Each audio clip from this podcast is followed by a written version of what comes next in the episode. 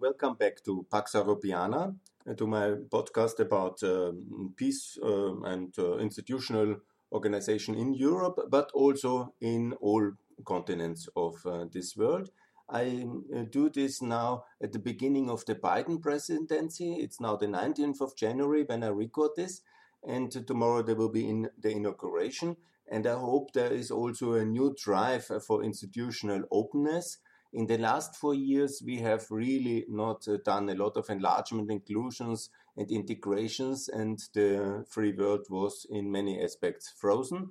It already started in 2013 with the great withdrawal, and now I hope there will be a more dynamic phase again.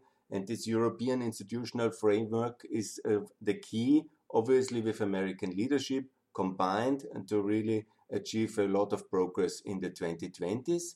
I have now uh, already done uh, four sections of this podcast. The first three were about uh, the concrete actionable items, which organizations to enlarge, uh, when and where, from NATO, EU to the Southeastern European organizations to the European organizations, and how to get all these uh, um, um, openings and enlargements done from all these 21 organizations which I have identified. And this are the first three. The fourth one was then uh, the long section about the second Cold War with Russia and why it's important and why we have to win it. We are in to win it. And the fifth section is uh, now uh, about the regional integration systems.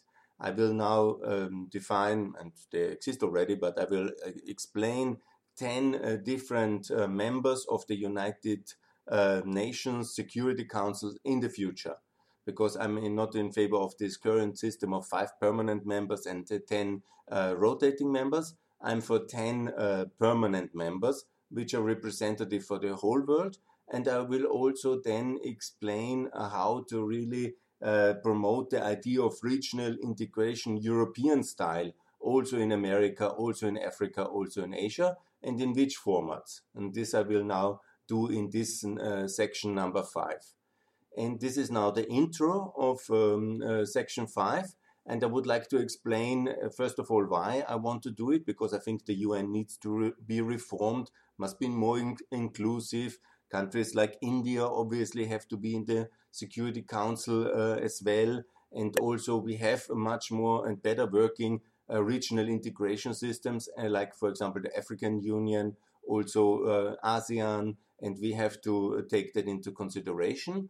Uh, the um, power distribution of the victory of the Second World War cannot be the only determining um, situation um, forever. Uh, so we have to adopt uh, this to the current situation and to the future situation as well.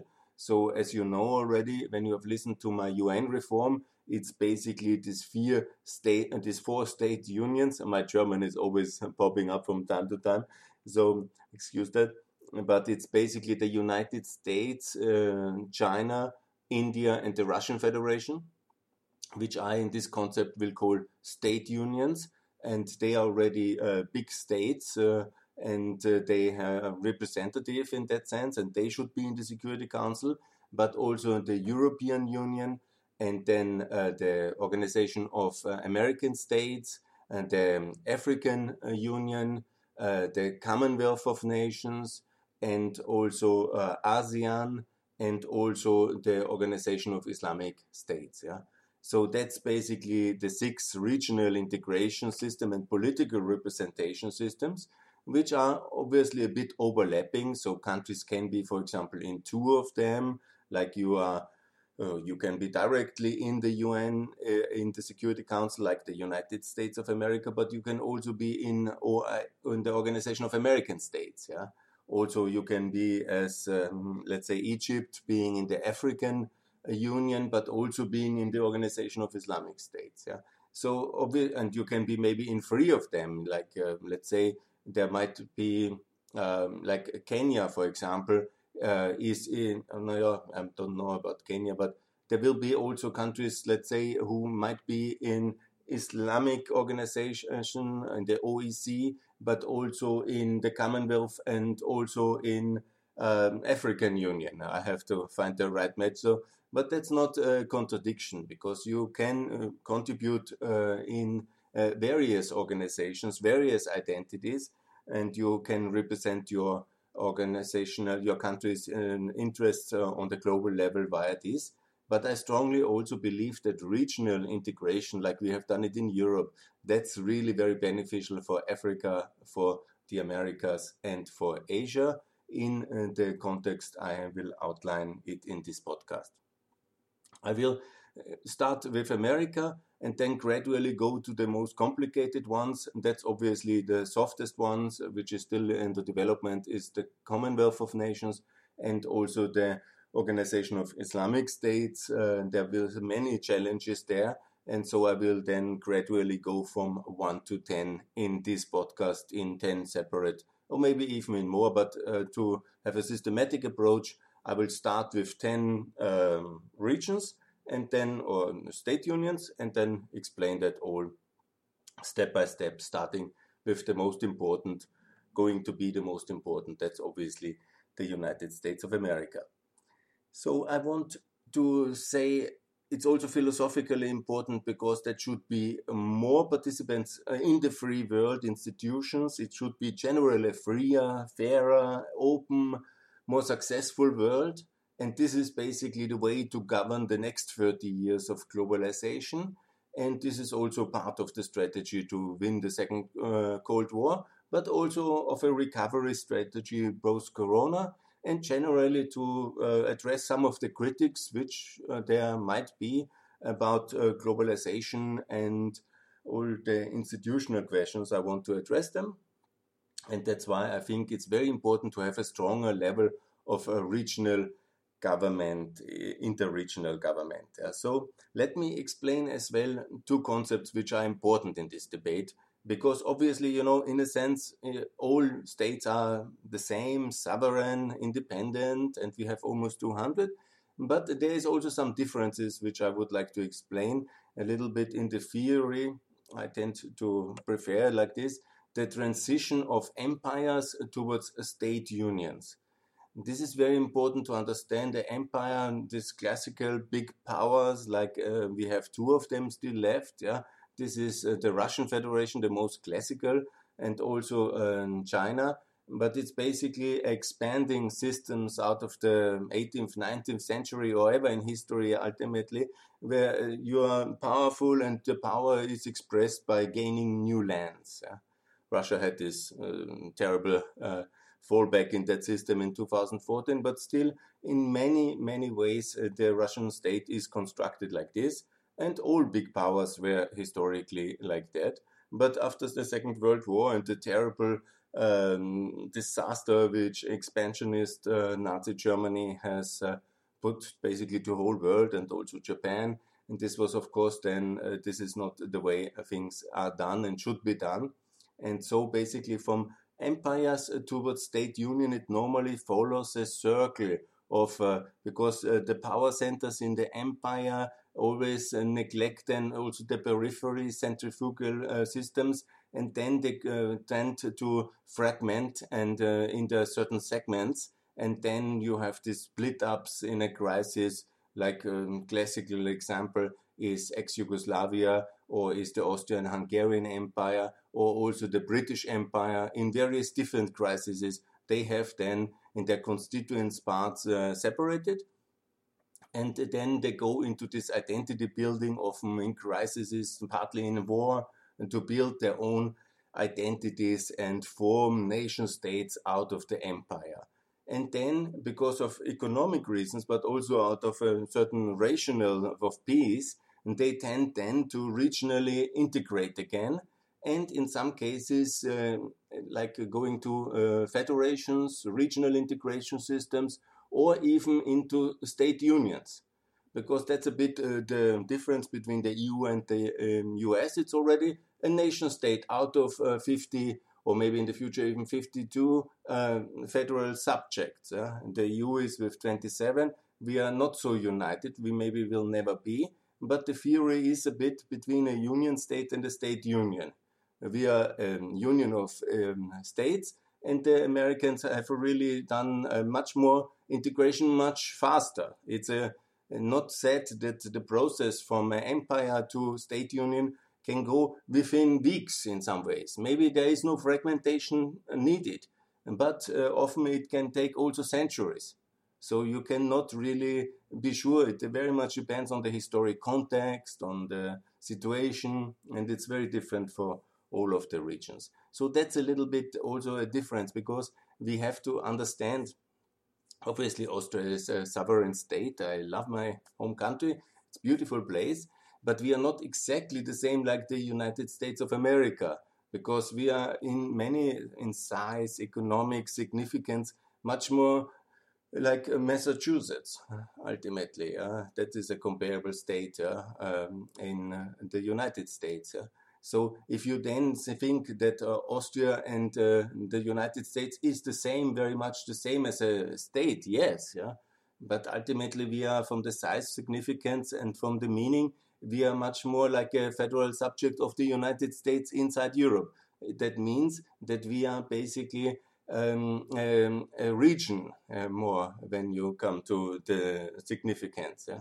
So obviously that needs to be reflected a little bit also in the United uh, Nations. And I believe strongly in that, that uh, we will be much uh, more united in the European Union and going in this American direction because we were created basically after the American model and it also made ultimately because of different history, different identities, it takes much longer will be also a different system. Yeah? It's not a copy of the US.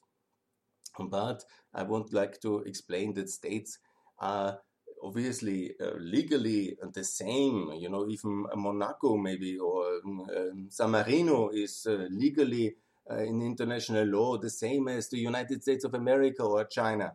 But obviously there are differences in significance and in reality. It's very important to understand that we are like um, we have different levels of governance. And that's my next explanation, which I want to do, which is important to understand, because I really strongly believe in eight level institutional governance. Eight levels, you will ask, that's a lot. Yeah? I will explain it. The first and fundamental level of governance is obviously the individual. The individual, yourself, me, everybody, yeah, of this soon 8 billion people with rights, with responsibilities, deserving security, respect, and human rights, and also the decision making power and to decide um, key things uh, for oneself in the framework of the law with respect to other people and but you know the main decision and the main carrier of rights and responsibilities is and obligations is obviously the individual. The second level is then the family it's very important to keep also the family as a um, social um, system, as an economic system. It's very important to see that as the second level of governance already.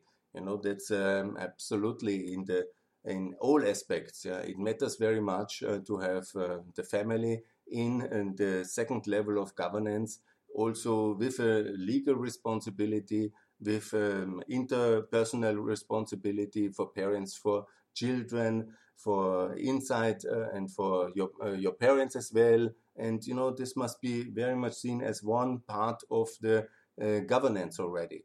And then it's obviously then the state governance. It's the municipality. It's the district, meaning basically several municipalities in one district. It's then the region, that's what the Americans uh, call county, and that's what we call regions in, in Europe. And then we have also the, the state, uh, like uh, here we come to Austria in that sense, to be concrete, and also to um, a, a, state in the, the United States, uh, like California or like, uh, like uh, Massachusetts. And then you come to a regional integration system. And that's the seventh level and then we come uh, to uh, the UN and the global governance level, the eighth level. So this kind of uh, hierarchy, so it's important to see it as a hierarchy. The global governance level with the UN and the WTO and all these really very important institutions which make our world safer, and um, better governed and uh, more prosperous. It's very important. Then the that's the eighth level. Level seven, regional integration. and obviously, it's complicated because you see some countries where or some regions like where the state and the you know the it's not so clearly defined and everybody mixes it up uh, what is the various levels but i think that uh, countries and regions and continents work much better if they follow this kind of eight level um, hierarchy of governance and it's very important because for example communist countries obviously they give very little concern for the individual yeah they work more on the state level obviously and so when you really analyze countries, you see and you analyze it according to this eight level governance. Yeah? You understand where maybe some uh, simple mm, reforms can already, by the institutional governance reforms, might already be much more effective. Yeah? So, what that means concretely it means that um, you need strong municipalities, you need strong uh, regions, you need strong states, you need strong um, you need strong uh, regional integration system. You need also strong federations, and you need also strong uh, global governance institutions. But and here comes the essence. Obviously, you have understood already. I explained the theory of uh, federalism.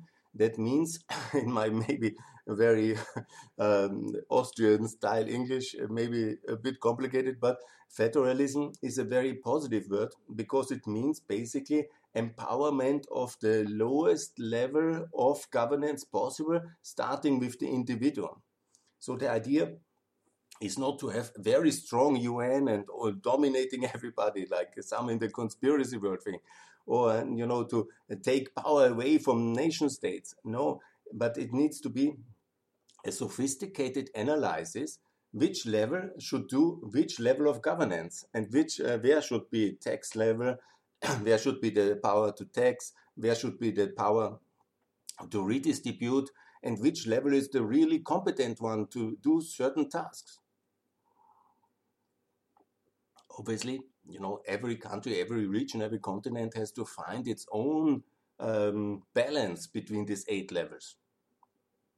And obviously, that's the mastery of any um, public system, of any society, of any state, to find the really appropriate national consensus or public consensus where to do what, where to spend money, where to give freedom, where to assign responsibilities and tasks, and where to really um, attribute resources, obviously.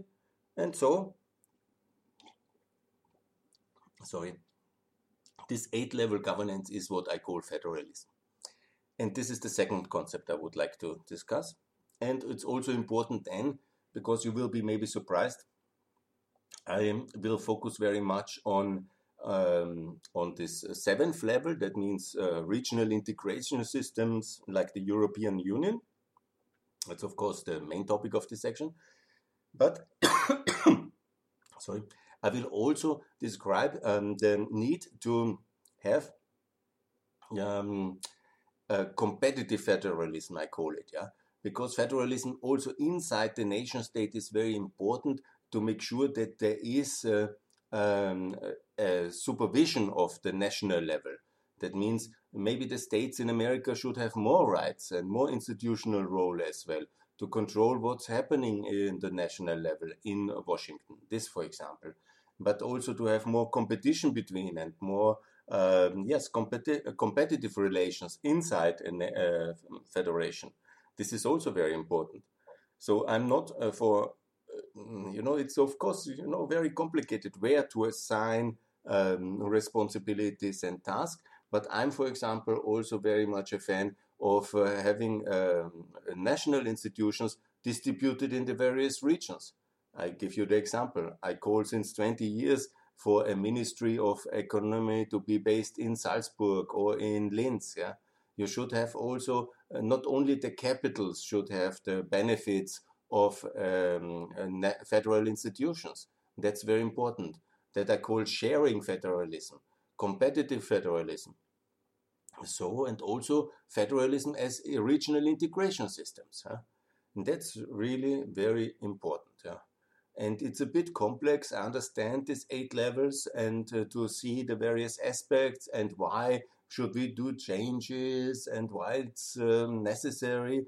And then there's all this debate should we have more power in Brussels or more power at the global level? And so we have to have this debate, but uh, systematically with uh, intellectual effort to really understand where the money of the taxpayers, and ultimately I'm also very much a taxpayer representative, is best spent, where the power to govern people and societies and business is uh, best done, where it's um, the least harm done by such intervention, but where it's also the best uh, security to have the guarantee of the law, rule of law and also the, the prosperity based on the rule of law.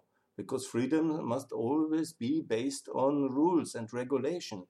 Um, freedom without regulation and the power to enforce them, it would be a, a jungle, a terrible world. Yeah? We have to have uh, the clarity and security of the protection of, of our rights uh, by institutions. So I think that's very important. So always when we have this debate now, don't be surprised. I will now focus very much on level seven, uh, and that's basically regional integration. But I will also talk about more rights to the regions. What I mean with regions is basically then uh, what uh, in uh, America you would call counties. I'm also for empowerment of counties. I'm for the empowerment of the states. Yeah? But I'm not, uh, you know, not uh, to block the nation state, but to make sure always see where is the best level to, for freedom to be protected, for the rights to be guaranteed, the best level of governance on the eight level hierarchy from the individual to the family to the municipality to the district to the region or county to the country to the regional integration system to uh, the um, uh, global governance system. And all of them are important. I cannot you know when you want to me to say oh which one is the most important? Yeah obviously it's easy to say the individual but all of them matter very much our life very much needs global organizations, needs regional organizations.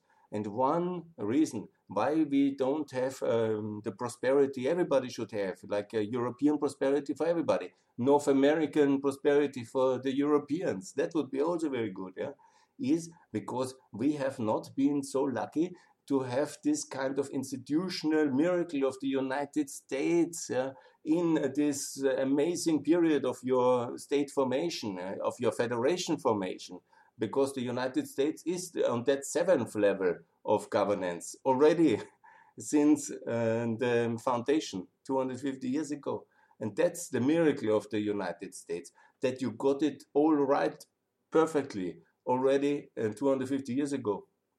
It took much more, much more complicated and still ongoing for the rest of the world it's partly this American foundation miracle of, um, but it's also you know the wisdom of the European settlers coming with all their experience, what is wrong in Europe, going to build a new country and understanding already you know the 13 colonies, how to get them united and how to work together, still having the various different uh, colonies and their um, political and legal context uh, taken into consideration. And this has been a miracle in many ways, the miracle of freedom and of uh, the success of the world. It's obviously this institutional uh, miracle of the United States to get this done. It's obviously, I will talk about it in the next podcast, also needed to reform it now. Every human institution needs to reform all the time and understand uh, what is the challenges it should not be, um, with all due respect to the American Constitution, but you know, updating, reforming must also be done from time to time. Otherwise, you're not because the times are changing, the population density is changing, the dynamics of uh, economy and technology is changing. So also institutions must be changed, and also America must change. And I will also talk about that. But see it in always in this context of these eight levels and who gets what level uh, right, yeah? and who has basically is missing one level. then you maybe should think, yeah, ah, we really miss one level. We really um, have no districts. We have no power for the regions. We have no regional integration. So then maybe to get uh, this right and get this done. And this is basically the way for better governance everywhere. And good governance is the key for prosperity. This is the absolute key. Obviously, I will talk about economics as well and uh, about currencies, and there's many, many aspects. But uh, when you want to have it in one slogan, why countries are rich?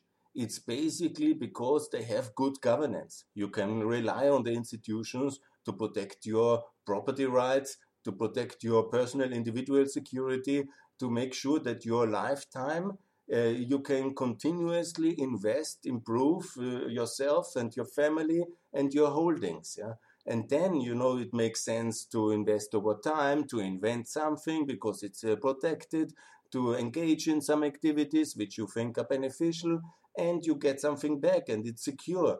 And then you build something. Yeah? Economies are, in a way, like houses. Yeah? It makes sense to invest if you can, and if you can share it over time because you are secure that the next 20 years will be good, you can get a loan and then you can build more faster and so on. And that's basically the thing. It's very much about good governance. And good governance is federalism, meaning it depends that the right level of governance is done at the right level, as close as possible to the individual, as close as possible, with the um, maximum possible freedom, but also that all these levels from the individual to the family, to the municipality, to the district, to the region or the county in America, and to uh, the nation state and to the regional integration system and to the global level is really working well. And it took enormous, uh, terrible bloodshed to build the global institutional system, which is working now after the Second World War. I described it in uh, several of my episodes now. And we have to, of course, adopt it. It uh, the miracle of America to have got it right so fast, so fine, but also America needs to it, uh, reform. But also we have to make sure that these regional integration systems like the EU, and it took so much time and so much effort to build it, is also available for the African Union. It has also for the American states, also for the Commonwealth, hopefully, for the Islamic uh, countries. And I will explain exactly, that's a very complicated debate, but I will explain that exactly for ASEAN.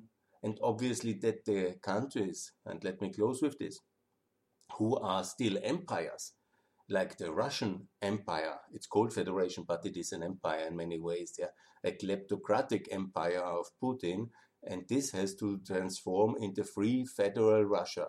And the same is also necessary for China. It's, of course, a communist empire in that sense. It's not aggressive, so it's not a hostile state. Please listen to the specific podcast I made about that one.